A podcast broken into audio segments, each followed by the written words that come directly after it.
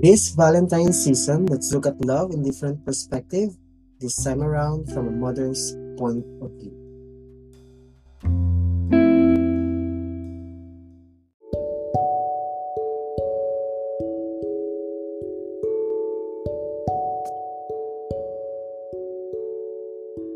Ordinary people with extraordinary stories to tell.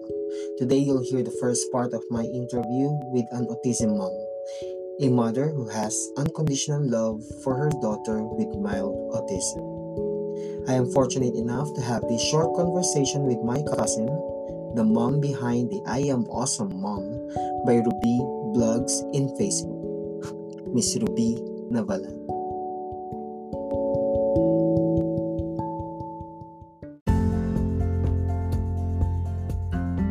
Hey you, yes you, this is aka also known as the podcast with me Ace Verhel. This is where we get to talk about different life lessons from different perspectives. This is where we also teach and learn from each other as well. And if this is your first time listening to my podcast, please follow me on Spotify, hit the bell button to get notified on fresh new episodes, and leave me a rating after this episode. You can also listen to my podcast on Anchor FM, Stitcher, and on Apple Podcasts. Okay, let's begin.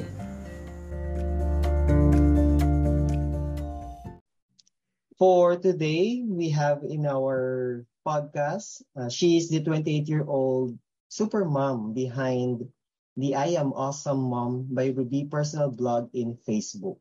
Awesome Mom spells as a-U-S-O-M-E, and she'll explain that mm-hmm. later. There, she shares her awesome motherhood experience and their family's stories to inspire others and get inspired as well. Let us all welcome my first interviewee, ikaw yung first interviewee for this season, Miss Ruby Navalan. Hi, Miss Ruby. Hi, good evening, Sir Ace. How are you? Sir Ace. Kuya Ace na Kuya Ace! Oh, sige. Kuya Ace. Actually, Kuya Ace is my cousin. So, anak siya ng kapatid ng mom ko. Yes. Yun. So, Pinsan ko si Ruby Velasco. So, Ruby Ann. Yeah. yeah, Ruby Ann. So, thank you, Kuya Ace, for having me here tonight. I'm very glad with your invitation. Yes.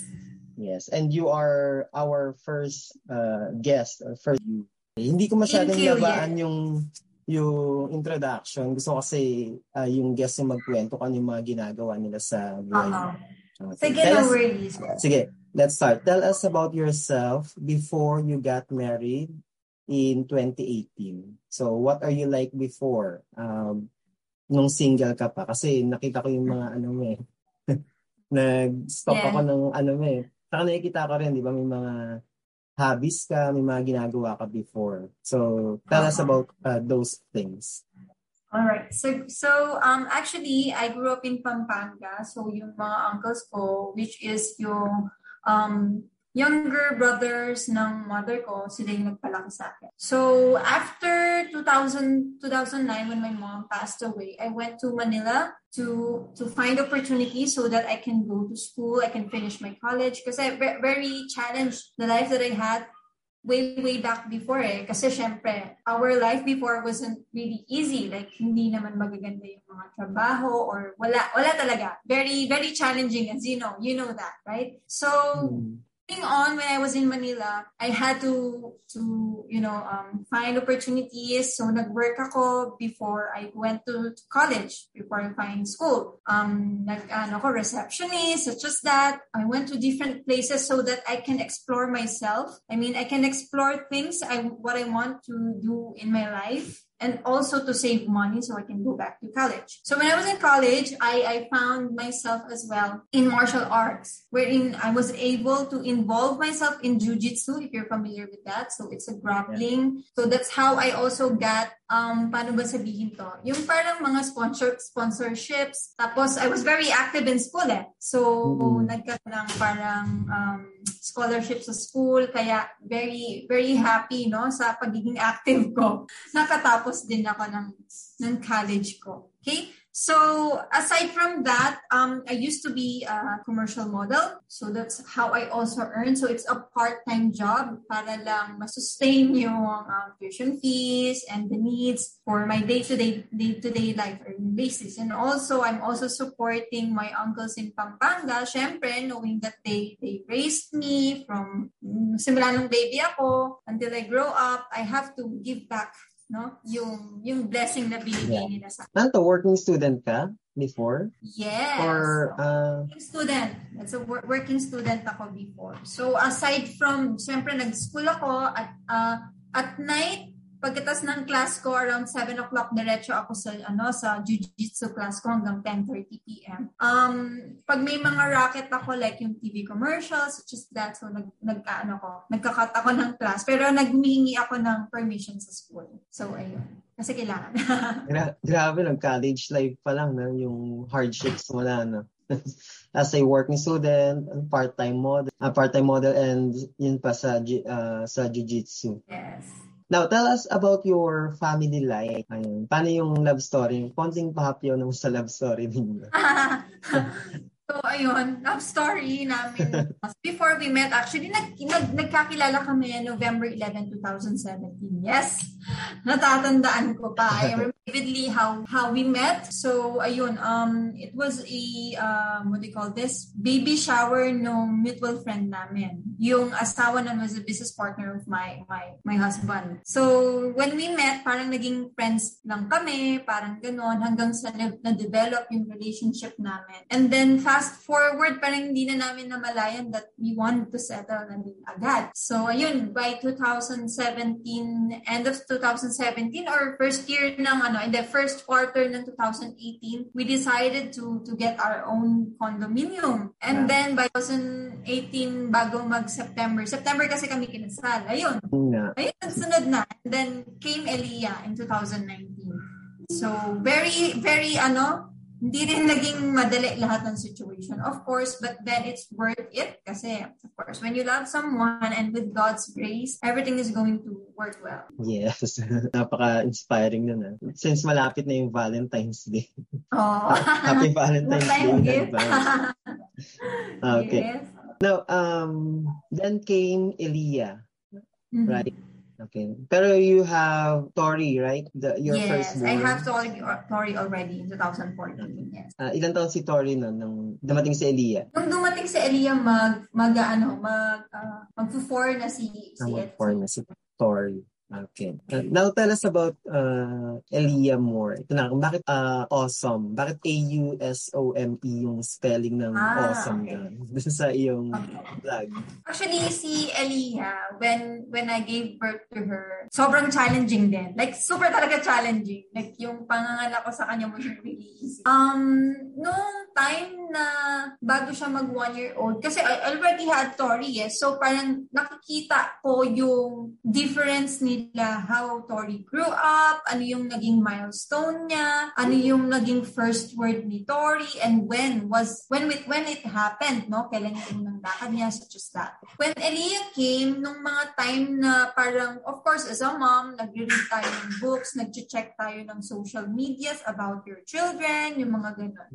Uh, we noticed already that there's something different with, with Elia and Tori. So, na-consult na namin siya sa mga doctors nila or yung mga pedia nila. And then, they advised us to consult a, um, what do you call this? A, ayun nga, uh, yung specially, specialized sa ano, development. Um, ayun, we're, we're a bit of parang hindi pa kami, hindi pa namin na-absorb at that time. Siguro it was in 2000, kailan ba kami lumipat dito? We, went, we are in Cainta na, so 2020. 2020. So parang inisip namin, baka mamaya delay lang kasi medyo maaga pa. Kasi wala pa siyang isang taon noon mm-hmm. or something. Pero nung nag one year, nag one year mahigit na siya, that's the time na parang pumasok na sa isip namin, ah, I, I think kailangan namin na siyang ipacheck sa developmental pedia. And then, March 17, 2021, yes, 2021, na-confirm na she has autism. So, it's actually mild autism plus um, global developmental delay. So, I think it's also cause of because of pandemic, hindi kasi kami nakakalabas. So, Oo. she explore, she cannot go out, she doesn't have social interactions. So, bihira din kaming makapunta sa family members. Kasi due to the restrictions ng, you know, the lockdowns at, the, at uh, th- those times, parang, parang, ano eh, madalas yung lockdown every area. Hindi kami talaga nakakalabas. So, um, dun ko talaga ni-realize na, ayun, Elia has autism and na-observe namin and we were able to accept it um, agad naman. Parang kami tinanggap namin siya kasi anak namin yun bigay ni, ni God. Yeah. So why awesome mom? So joining different types of um, groups, of course for me to understand how to deal with uh, children with autism, no? So doon ko nakuha yung, di ba awesome spells as A-W-E-S-O-E. M S-O-M-E. So, Yeah. autism is also spelled as A-U. So, parang kumbaga, kinombine siya as autism and some awesome. Parang gano'n siya. Hmm. So, that's how I came up with the name of that. Okay. Nung nalaman yun, did you, uh, did you question God or anong pinagdasal mo kay Lord that time? Hindi, hindi ko kinwestiyon si God. Pero there will be times that I'm questioning it pagka sobrang, kasi, you know, um, having a child, yung hindi ko naman pwedeng sabihin normal kasi I think she's normal eh, but then she, she, ano eh, parang, um, she has different world, parang ganun. She understands world differently. That's it. So, um, may mga times na parang, syempre, nangihinaan ka ng loob na parang, bakit gano'n na hindi ko naman ina-expect yung mga ganitong sitwasyon pagdating sa anak ko na, minsan nga, di ba, parang isipin mo yung anak mo nga na, halimbawa si Tori, minsan, ang hirap sabihan, no? 'Di ba? Kasi makulit, which is normal sa kids. But having Elias or someone like Elia is times 10 challenging kasi una sa lahat, she cannot speak. She cannot express her emotions or her feelings. She cannot say what she likes. She cannot say if she doesn't like this or that. So, parang as a mother, as a parent, manghuhula at manghuhula ka kung ano yung actions niya para sa yun and ano yung gusto niyang sabihin. Hindi siya ganun kadali. At saka yung mga like, marami siyang, ano eh, marami siyang emotional challenges siya. Like, madalas siyang umiyak, mag-tantrums. Kahit nung baby pa siya, yung pala sign na pala yun, yung palaging pag-iyak nung baby pa siya. As in yung pagkapanganak as already a sign. So, yun, very, very challenging. Pero with the support of my husband, um, naging madali siya and mas napalapit actually kami kay God with, with this kind of situation kasi mas naiintindihan namin kung bakit binigay si Elia sa amin um, and mas naging strong yung relationship namin as ano kaming mag-asawa ni nga. Now, uh, can you define autism for our listeners dun sa mga hindi nakakalam or iba kasi may mga misconception, di ba, with the autism, di ba? As your, as an experienced mom when it comes to autism, uh, how will you explain that to our listeners? Actually, I'm not an expert, but based on experience, you know, teaching my daughter and having a daughter with someone who has autism, people wouldn't understand minsan na, minsan kasi, nung, alam mo yon nung bata tayo, minsan naririnig mo na yung, autistic ka ba? Yung mga ganun. Um, they don't understand the meaning of it until they are experiencing it with with someone or or parang nakipag-inter or they have a family who has it. But just to let people know, hindi siya sakit. It's not a sickness, it's, it's not an illness, but it's something that you give special attention lang for for for the children to understand um, parang paano ba sabihin? Parang kumbaga ikaw yung makakatulong sa kanila on how they understand your world and at the same time you understand their world. Kasi hindi autism children or people with with with disabilities na may autism is and parang how do you say iba yung understanding understanding nila sa sa mundo eh. Parang not unlike us nung lumaki tayo alam na agad natin yung concept nito. Alam na agad natin kung paano gagawin ito with them hindi pa. so that's how they are challenged with and of course with the support of us who understand it more. Yun. So bigay lang natin yung love to them. Kasi that that's what they need eh. Hindi kahit sabihin mong sobrang daming therapist na ibigay mo sa kanila Mm. without love and big support to them, hindi sila magde-develop well. Hindi sila, kumbaga, how do you say it? Parang hindi, hindi magpa-progress yung kanilang um, knowledge and how they understand things here on earth. So, ayun. And what would be your advices para sa mga parents na kasi may mga parents na in denial no minsan alam na nila yung mga re- mga red flags pero hindi nila pinapa-check up yung anak nila or yun nga in denial sila with the fact na baka meron ng something din sa uh, anak nila.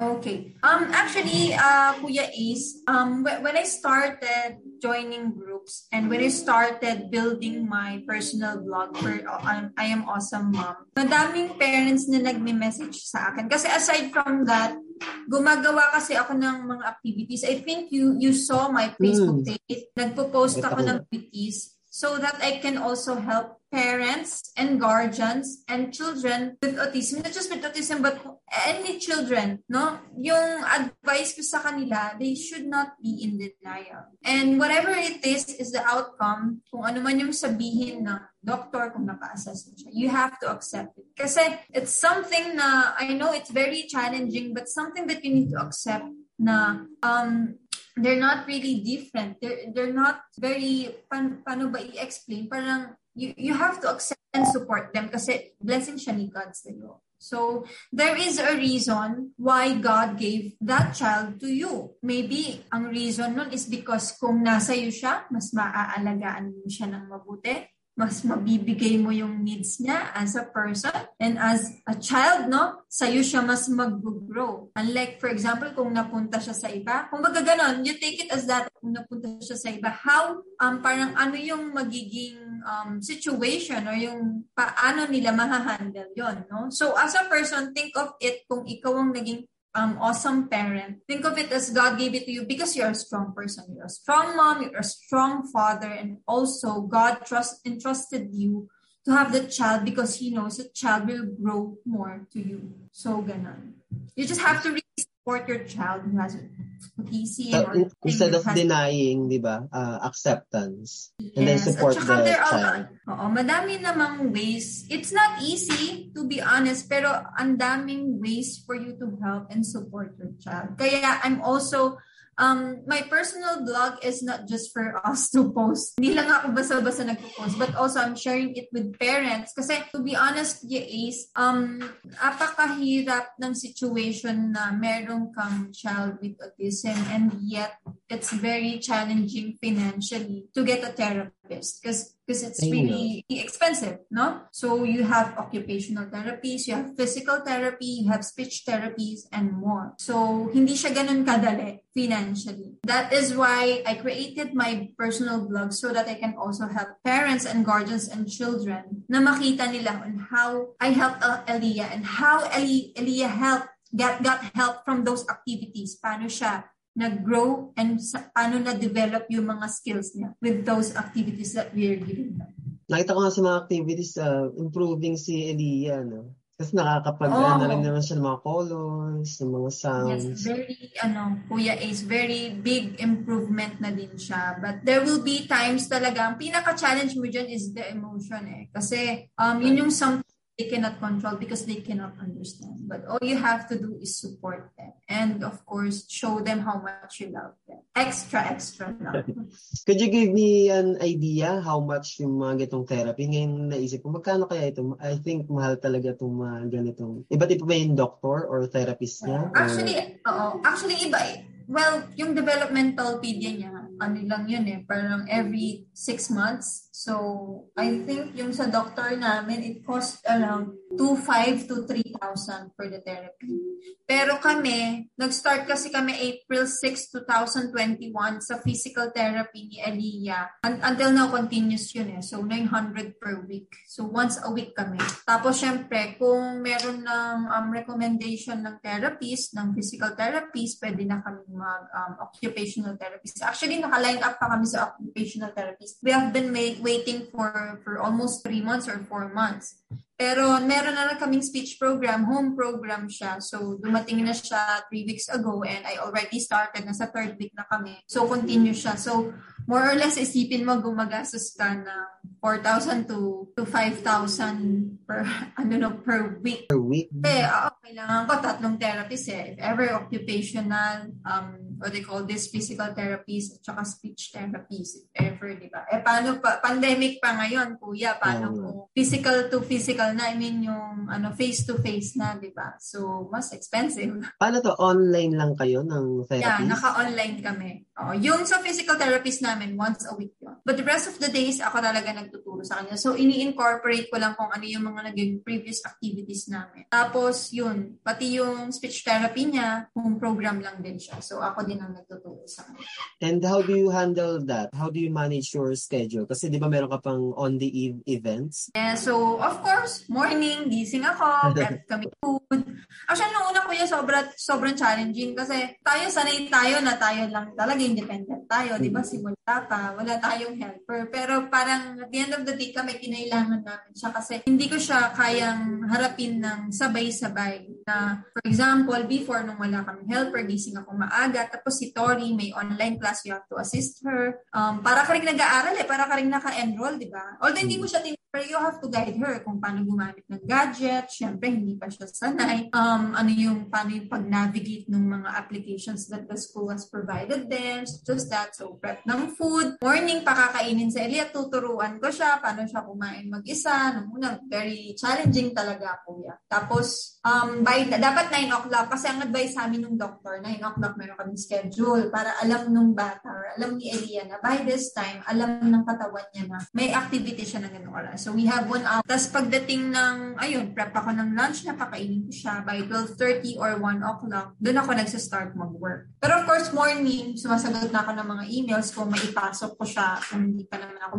kabis. Tapos onwards, uh, afternoon, we'll walk around, parang ganon. Mm. Anong on the eve events? Uh, wedding wedding coordinator ka dito? Yes, actually, um, on the eve events is a wedding planning and on the uh, on the day. So for those who would like to, ano, parang kumbaga naghahanap sila ng wedding planner, nahirapan sila sa schedule nila and gusto nilang maging smooth yung wedding event or any occasions for them. Um, on the eve events is there for them.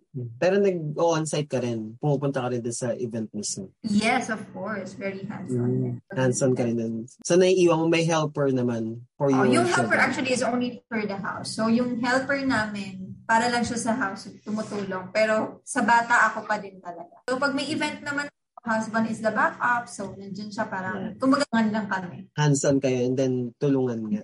Okay. Mm-mm.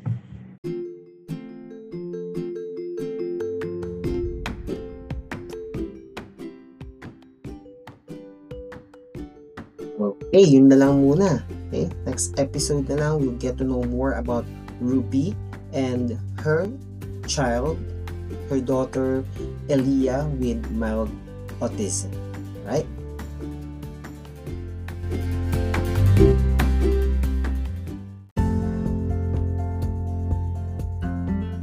Okay, that's all for today's episode.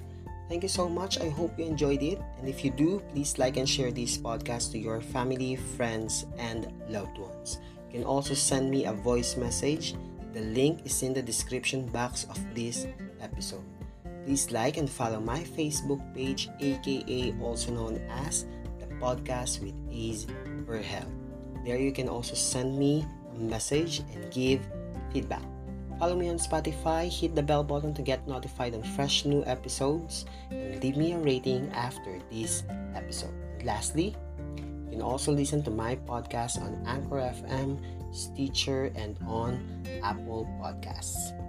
Again, thank you, and we'll keep in touch on the next episode of AKA, also known as the podcast with me, Ace Verhel, where we get to talk about different life lessons from different perspectives. Bye, everyone.